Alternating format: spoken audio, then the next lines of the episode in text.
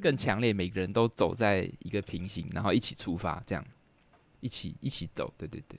没有谁先谁后啊，谁上谁下这种感觉。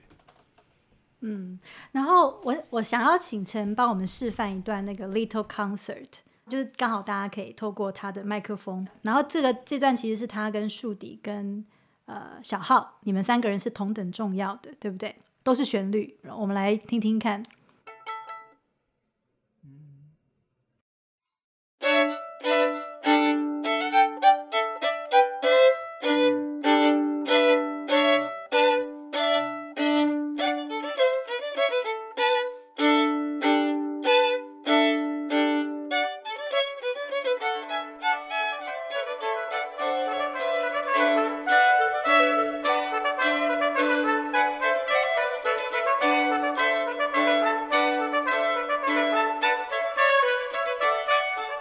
像成，你在自己练习这一段，然后跟旁边哎，树迪跟小浩加进来的时候，你的心心情、你的心态上面，嗯，是什么？从自己练变成跟他们一起练的那个感觉，很像，嗯，也不像，不是他不是找到归属。我想一下，好感动哦，找到归属，有有啦，有这种感觉啦，就是你会。你会知道自己拼进去，因为你其实不止，我觉得也可能像是拼图那种感觉，就是这首曲子是一个很完整的图片，然后你是其中几个拼图这样，所以当你把自己拼进去，跟他们结合在一起，你当你发现我哦原来是图片是长这样的时候，那个感觉会蛮蛮感动的。哇，讲的好好哦，就是之前自己练，然后练的。一脸懵的是，对对那些东西 在这边被解答了，这样对对对对被完整了。对。那可是我想要讲的，其实更多其实是呃，就是这种朝向新古典主义，然后就是 Stravinsky 他用了一些巴洛克时期这种节制的感觉，但是呢，在这个之上，它的旋律每个都很重要，这当然是很巴洛克的精神。但它到底就是创新的地方是什么？其实对我来说，它其实是对于音色上的掌控，所以音色上不。不再只是诠释的问题，音色是在创作原点的选择，就已经要选择，好像你要什么样的音色去表达这个东西。陈这个，你有没有什么可以跟我们分享的？嗯，有一段，呃，三首舞曲，然后它的第一首《天狗》里面，它有一段，它有特别要求小提琴要拉在低弦上面，所以低弦是第。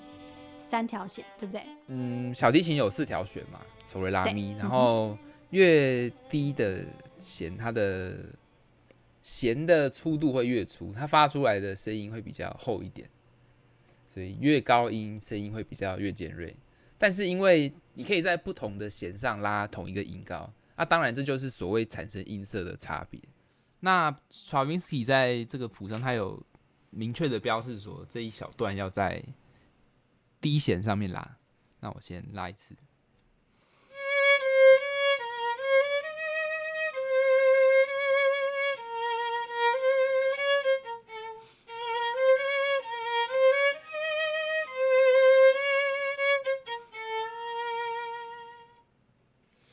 但是如果它没有标注，我们拉在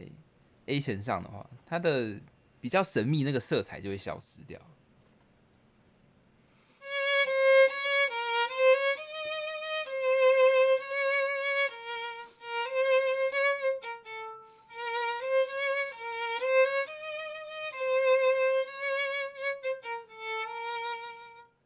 听众朋友要知道，现在我们在录音的时候，我这我这边刚刚听到的声音是已经被那个就是通讯软体已经就是给压缩过后，可是都还是可以听得出来，刚刚陈所讲的那种就是色彩上他所要表达那种比较神秘、比较暗，然后跟你拿到 A 弦之后，这个效果就不见了。对，然后像在 A 弦的话，就第一把位就相较来说很容易啦，可是反而在 D 弦，你的手要稍微进来一点点的时候，没有那么好控制。但反而就是作曲家要那样子的，嗯，他就是要那个 struggle，对，一点点挣扎，对，所以其实他这样写是因为在谱上这段其实是他在用这三首舞曲，好，就是呃 Tango，然后华尔兹，然后最后是散拍音乐，他是在唤醒一个就是呃睡睡了很久起不来，就是呃生病很久的公主这样子。所以到这个地方的时候，其实谱上 Stravinsky 是有写说那个公主坐起身来，好。听到他的琴声，还在一个很朦胧，跟一个比较好像刚刚起来，发现说，哎，有一个很好听的声音，这样子的一个情景，这样。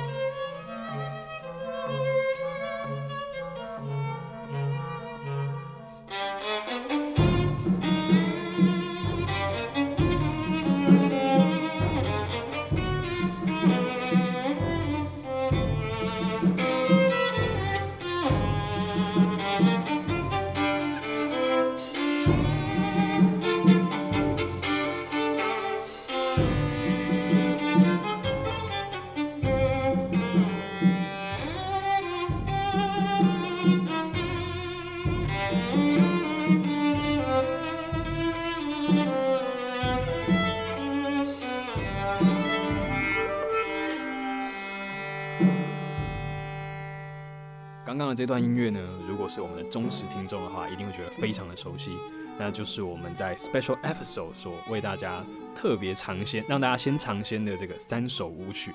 那这三首舞曲在剧情上啊，我们刚刚不是有讲到这个国王的这个如一如所有国王的女儿，全部都会睡着或者是生病的这个公主呢？那这个大兵要去救他的方式呢，当然也是非常奇幻的，就是呢拉小提琴，然后呢就是拉一拉拉一拉，公主听到哇觉得太好听了，然后就起来跳舞，然后就就复活。哎，超强的。所以呢他就拉了这个三首舞曲。然后我觉得 Stravinsky 这个地方也很聪明的，各用 Tango 稍微慢一点点的，然后有有这种呃附点的节奏的空间的，然后稍微渐快到华尔兹。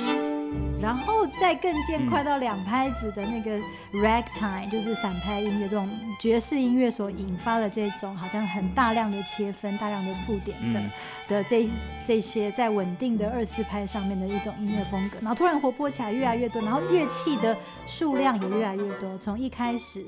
呃只有一开始只有那个他自己跟一个。很奇怪的那个打击乐，好来伴来当做低音来使用，所以这 Stravinsky 这首曲真的很好玩，就是旋律乐器来当打击乐，然后用打击乐去当旋律乐器，所以很很有趣。你看这个 Tango，大家可以听到这个 Tango 的开头。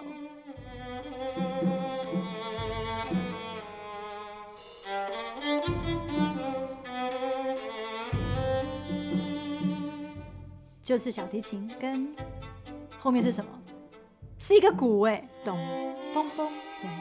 应该是一个，通常是一个你知道低音的可能是低音的弦乐，嗯，嘣嘣嘣嘣，很奇怪，对不对？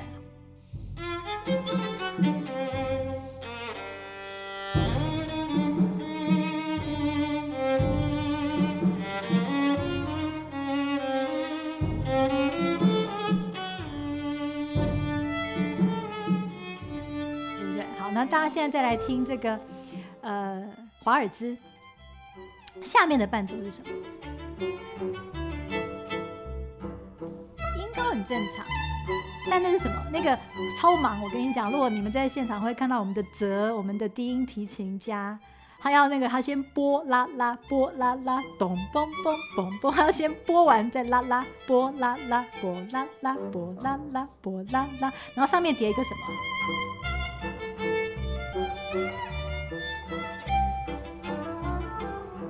低音管，一个跨家族，一个是弦乐，一个管乐，所以他们真的超难。他们还要把音色、把弦乐做的像管乐，让管乐做的像弦乐，就是因为我们的 Stravinsky 他就是不甘寂寞，还要虐待这些演奏家，挑战他们的极限。他想要找出一些新的新的口味啊，新的音色这样子。对，所以讲到刚刚，其实这样已经有点让大家提示到所谓诠释这件事情。好，也就是嗯，像阿娇，我们这个可爱的阿娇，她就有一次私讯跟跟制作人说：“哎，老师，我真的最近去听了很多网络版本，你们真的好好听哦，差很多，这样，甚至国外的吼，你们真的差很多。我们真的没有自夸，大家真的可以去比较一下，这样。我还听了一个名家的版本，我我我我放这一个给 Henry 听。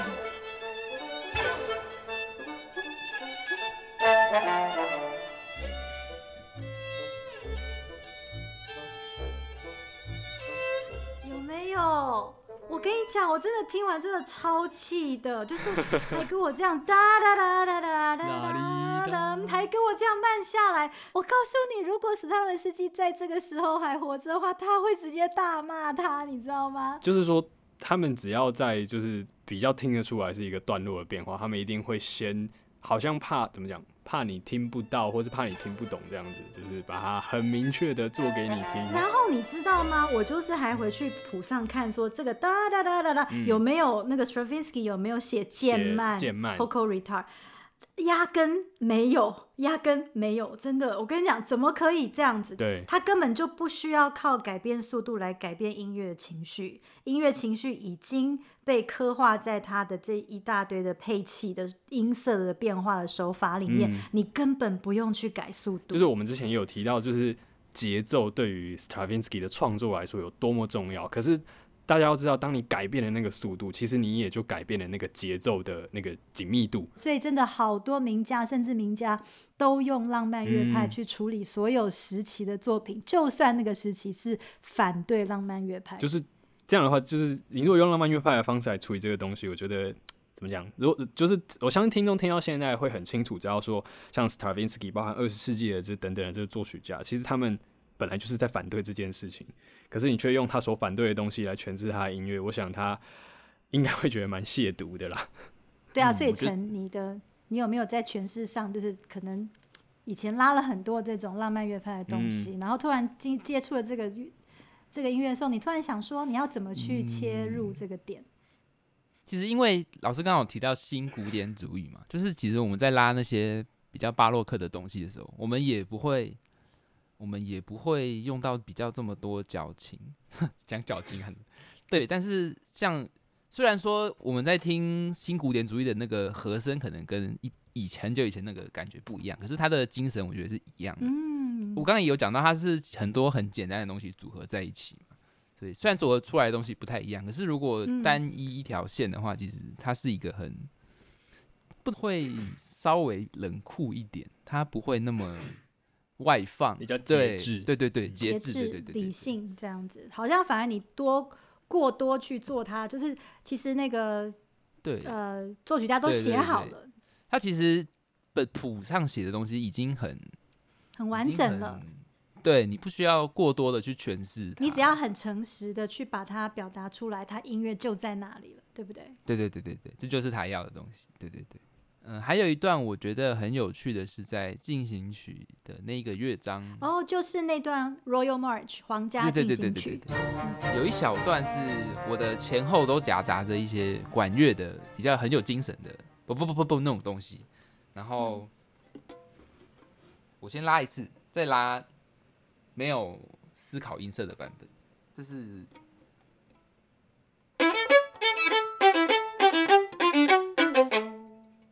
但是如果嗯，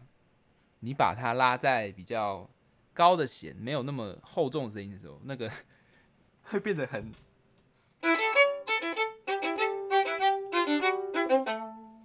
哦，差很多，会有一点，就好像在突然变得很很塑胶那种感觉，塑胶。对对，所以刚刚那个第一种你是怎么去达到的？你是全部拉在 G 弦的上面是吧？对，虽然会。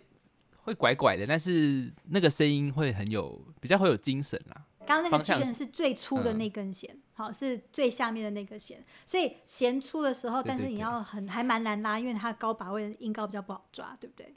然后所以就是，但是你用最最粗的弦去拉一个高音，这样的意思嘛，对不对？嗯，才会有那个厚度，有高，但是也也够厚，对不对？嗯。就那个那个那个情况下，你其实不能把自己想成是一个有四条弦的小提琴因为你如果只是单纯因为比较简单的指法去拉，那你就破坏了它音乐的想法。在前后就是都是管乐的情况下，可能也必须要就是像刚刚陈他最后所选择的那个诠释，就是你必须要有某种程度的厚度，你才能去跟前后的那个前后文产生关系嘛。哎、我们我们我们可以再听一次吗？就连续拉这两种。好啊，好啊。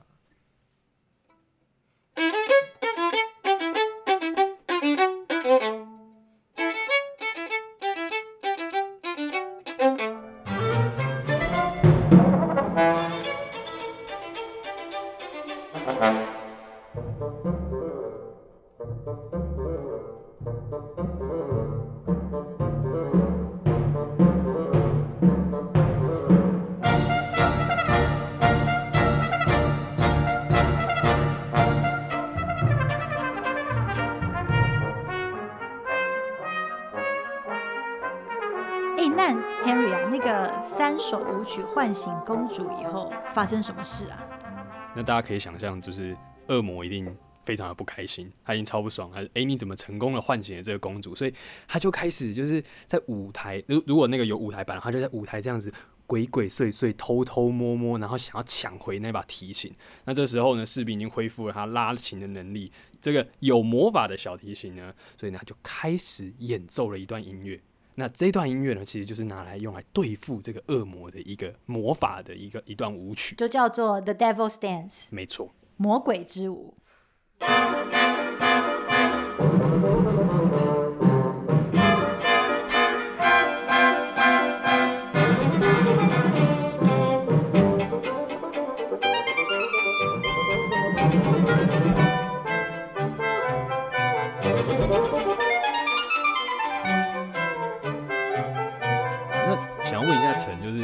自己在就是经历过这样呃二十世纪室内乐录音的洗礼之后，你自己的这个 before after，你有没有什么样的呃演奏上面有没有什么心得可以跟大家再分享一下？我觉得拍拍号这个东西，在这首曲子里面是一个，你讲这首曲子嘛，在一个挑战，对这首曲子，它可能每一个小节就会有出现那种很很奇葩的拍号，什么什么什么十六五、十六七啊那种奇奇怪怪的，而那种不且是很常见的，然后又不太规则，对对对，当初我看到谱的时候，只看谱的时候会完全无法理解这是什么东西。但是，对对对，因为平常已经习惯那种四四拍嗯看到尾啊、那种东西，但是你在组合它的过程，你会发现很多很有趣的结合起来，就会变得哦，就是这样而已。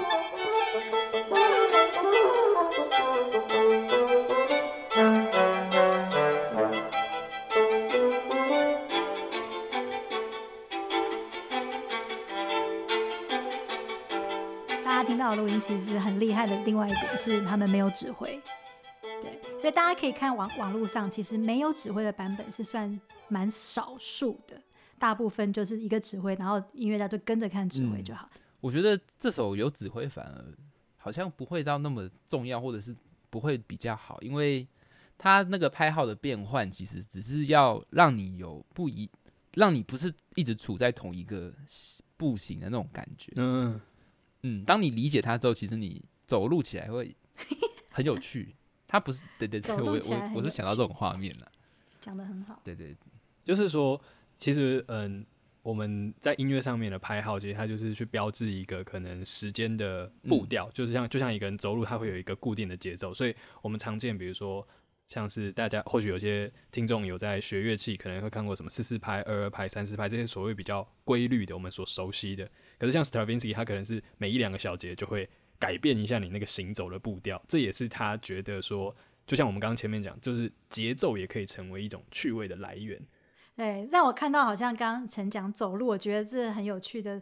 就是很像你知道走在路上可以是一个很无趣的，一直左右左右左右，或者是它是一个你知道突然跳起来，然后突然转一个圈，然后突然怎么样？就是他他会他会让那个每你每一步都是新鲜的。讲得很好。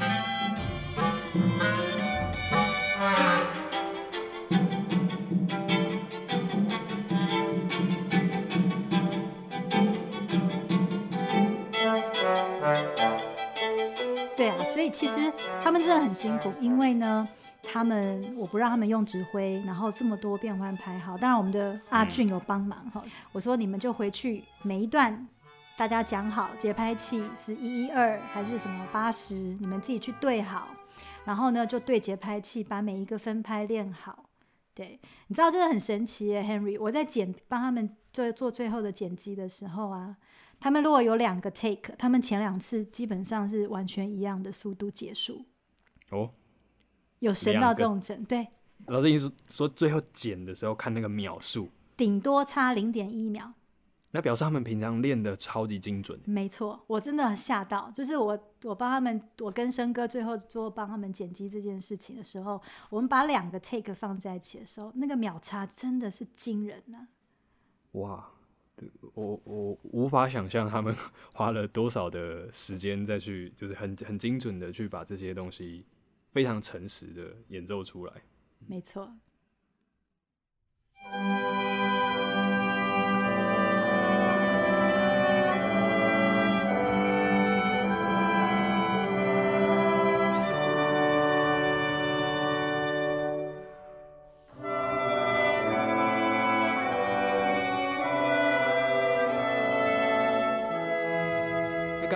听众听到这段，就是听起来非常的平和的这个圣咏呢，就是发生在刚刚这个大兵啊，他使用了这个魔鬼之舞的这个音乐，让这个魔鬼呢就是这样身不由己的这样子跳舞跳舞跳到精疲力尽，终于击退了这个魔鬼之后呢，那跟这个公主啊非常幸福的相拥在一起，所以呢才会带来这首啊听起来非常的安详、非常的和平的这样的一首圣咏的曲子。圣咏是七个，你看跨家族的乐器吹出来、拉出来的，哎，这很这很很不容易，因为就是大家如果知道呃圣咏的话，其实圣咏是呃合唱曲的一种，所以它原本都应该是四个，呃就是说四部合唱，所以都是很很性质很接近的人声，对。可是刚刚大家所听到的这个有弦乐，有铜管，然后有木管，而且都是不同材质、不同什么簧片，然后音高差这么多的一个，然后他们要合在一起去演奏一个像合唱这么单、这么融合、这么所谓单家族的音色去融合在一起，那真的很难。你要找到一个四个族群有没有？你看牧童打弦的。他们全部合在一起，一个中间点的音色是什么？所以那个时候我们在合这首曲子的时候，我就跟他们说，这这一首是最难也是最简单的。它没有节奏上的困难度，但是它在音色上是最难的。你要怎么样把这个合在一起的这个音色？所以我那时候有一次刚混完，我在一边开车一边去。用不同的喇叭监听一下的时候，哦，我真的觉得那些小声的乐句实在是太完美了。就是一定是在演奏的时候用了非常多的心力去彼此互相互相听，然后去思考。没错，完全没错。他要大家找到一个折中在牧童打弦中间的一种音色。哇，这听起来是一个这种人文活动的那种最最 最高的那种象征。是不是？我就说嘛，上次讲了，二十世纪是你知道万物均等、互助合作的时代。对，然后嗯，当然这整个故事的结尾在音乐上也不是 cliche 的那种大声结束，当这样子那种结束，是一个很大家可以当然是很高雅的。对，然后故事的结尾，我们现在是不是也要卖关子？嗯，有点难定义说。谁赢了，谁输了？对，不管怎么样，他是他是很警示的啦。这样没错，就是大家一定要之后我们上音乐厅的时候呢，请大家一定要点开听听看哦。床边故事，床边故事，床边故事，家长们可以休息一个小时，没错，让小朋友耳朵变美，听觉变美，然后眼然后眼睛也可以休息一个小时。没错，没错，就是我们做 podcast 的目的。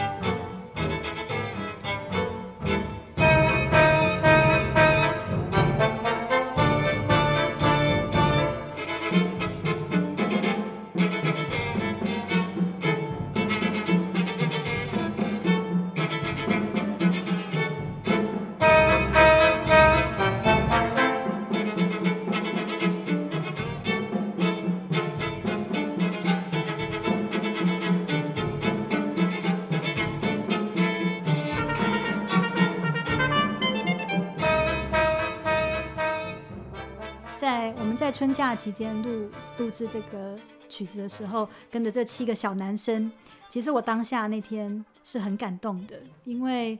嗯，台上光鲜亮丽的大人有演出的大人们的光鲜亮丽的漂亮的样子，但是这群出生之犊有一种让你觉得啊，这就是音乐的意义啊，然后看到他们从你知道排斥到挣扎到最后。合在一起，好好听哦，这个有成就感。然后他们的声音就是你知道，七个小男生声音超好的、超大的，然后震动了我们就是音乐厅的整个你知道天花板。然后这个空间也跟他们一起共鸣。然后我们完成了一件很有趣的事情，这样。所以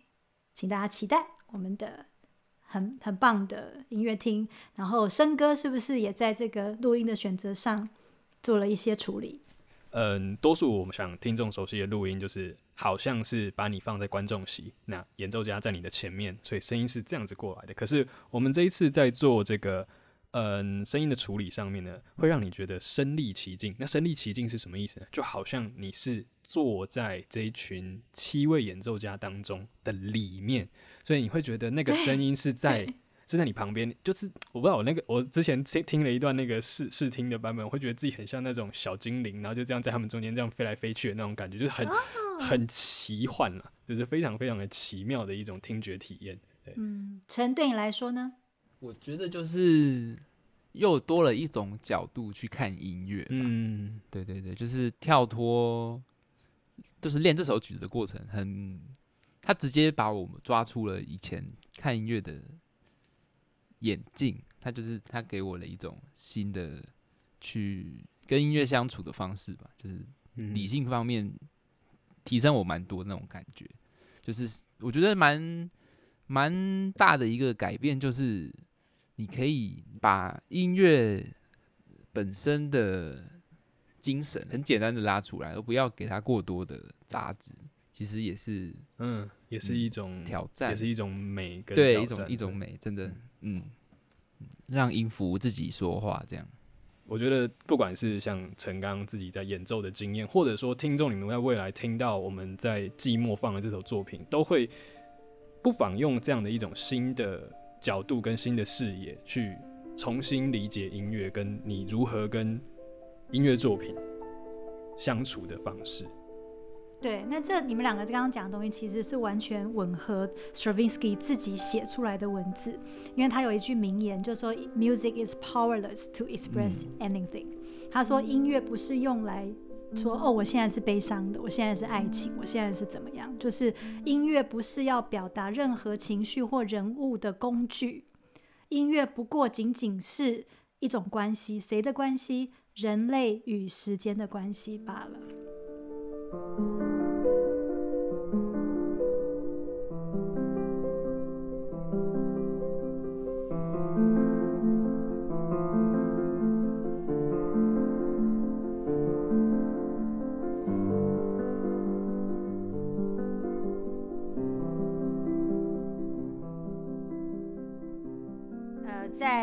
前几个礼拜吧，跟大家有预告过，就是说我们要放假了，就是我们大坏孩子的每一集都是精心，你知道，从前面的计划到。准备前发后置，真的是每一集就是你知道心血啊，就是哦，真的是呕心沥血，没日没夜的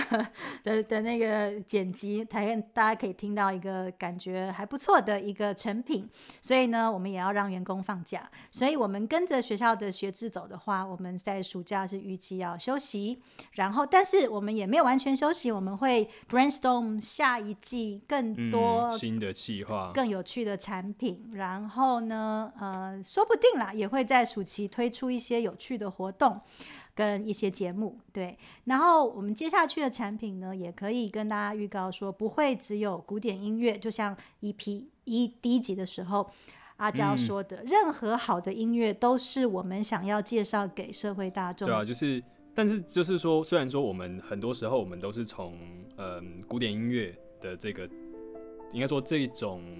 音乐类型来出发好了。可是事实上，就只是像可能，我记得我记得老师老师是在 EP 三还是 EP 五讲，他就说那个是因为就是说古典音乐它是一个妈妈，它有一个身怀很多绝技的大侠，所以我说我们从这边出发，可以跟大家分享更多就是更多的音乐创作，或者说我们欣赏音乐的方式，但是。不不代表说我们在未来就只会谈这些内容，对。我我们已经正在跟一些很棒的台湾的跨界音乐的团队，跟甚至那种现在呃慢慢变成主流的流行音乐地下团队，那个独立的，对。对我们其实我就觉得，哎，其实他们真的很有心的在想要突破他们的框架，那这样的东西都是我们学音乐坏孩子想要成为朋友的对象。这样，然后我自己呢教书了二十多年，我觉得。诶，音乐或是音乐品味这件事情，常常有那个国外的朋友来我们这边，然后就呃就去坐计程车或者是餐厅，就会问一句话说：“诶，为什么你们还在放这种音乐？”这样，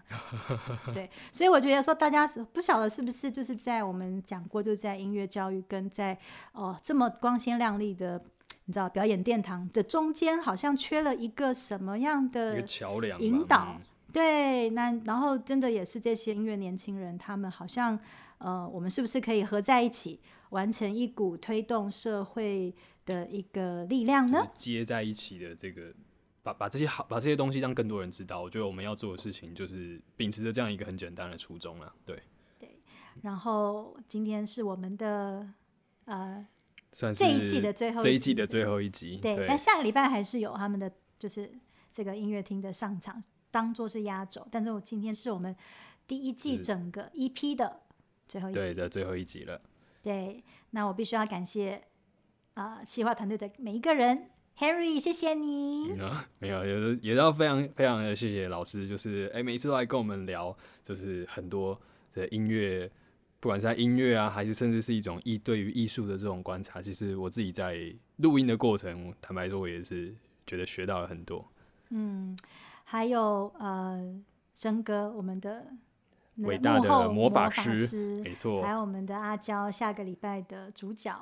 然后还有我们厉害的坏孩子的音乐团队，EP 六的四重奏，还有我们的音乐厅的七重奏。然后还有每一位支持我们的好友跟老师。没错，真的非常非常谢谢大家的支持。就是我们当初在一开始说要做 podcast 的时候，其实也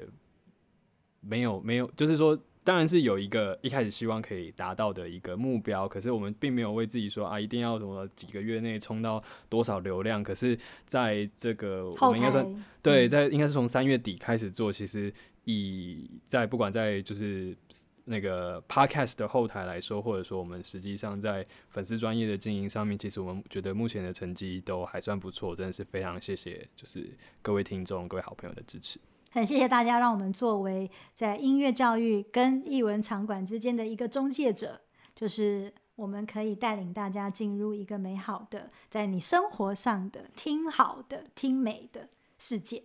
那当然也，我们之前其实，在我们自己的粉丝专业 FB 粉丝专业上面有放一个就是表单。那其实这个表单目前都还是开放的，大家如果有任何的这个，你是说坏孩子许愿池吗？对，坏孩子许愿池的表单。那其实大家如果有任何对节目的想法或给我们的建议，甚至只是单纯想要跟我们聊聊天，可以用这份表单告诉我们。当然，我们更欢迎你们直接透过 FB、透过 IG 直接跟我们做联系哦。然后呢，下一季的产品一定不会只有 Podcast 平台，大家可以。我们还会有更多元的经营。继续。虽然呢，我们在接下来这段时间或许小小的休息一下，那可是呢，你还是可以，还是非常欢迎呢，所有的听众朋友呢，把我们的节目让更多人知道。对啊，然后我我们的 episode 真的都好像大家的反复聆听的。的频率是很高的。其实大家如果真的真的有点进来听的话，其实会知道说我们的这些音乐本身其实都值得大家在反复的对。精心规划，精心挑选。好，所以呢，今天呢就是我们整季节目的最后一集。那还是请大家多多支持，在我们的 Apple Podcast 上面呢给我们五星评价，FB、IG，我们都还是会持续的在上面有活动，大家还是可以帮我们按赞、订阅、加分享。好，好，那我们今天谢谢，嗯，对，非常谢谢，就是。陈在这个疫情期间呢，还跟我们这样远端分享了这么多在二十世纪的音乐，然后还有他自己在排练还有读谱的心得。所有听众朋友呢，也请你们敬请期待我们在季末呢即将上的这个坏孩子音乐厅 Stravinsky 大兵的故事。我们是学音乐的坏孩子，我们下次见，拜拜。拜拜。拜拜。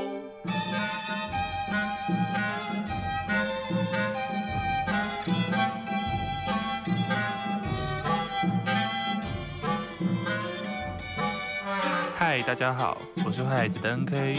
单簧管是我演奏的。我是坏孩子的安安，低音管是我演奏的。我是坏孩子的轩轩，小号是我演奏的。我是坏孩子的易凯，长号是我演奏的。我是坏孩子的好好，刚才的音乐是我演奏的。我是坏孩子的泽，低音提琴是我演奏的。我是坏孩子的陈，希望这段音乐能够带给你们一些启发。我们是学音乐的坏孩子，我们下次见。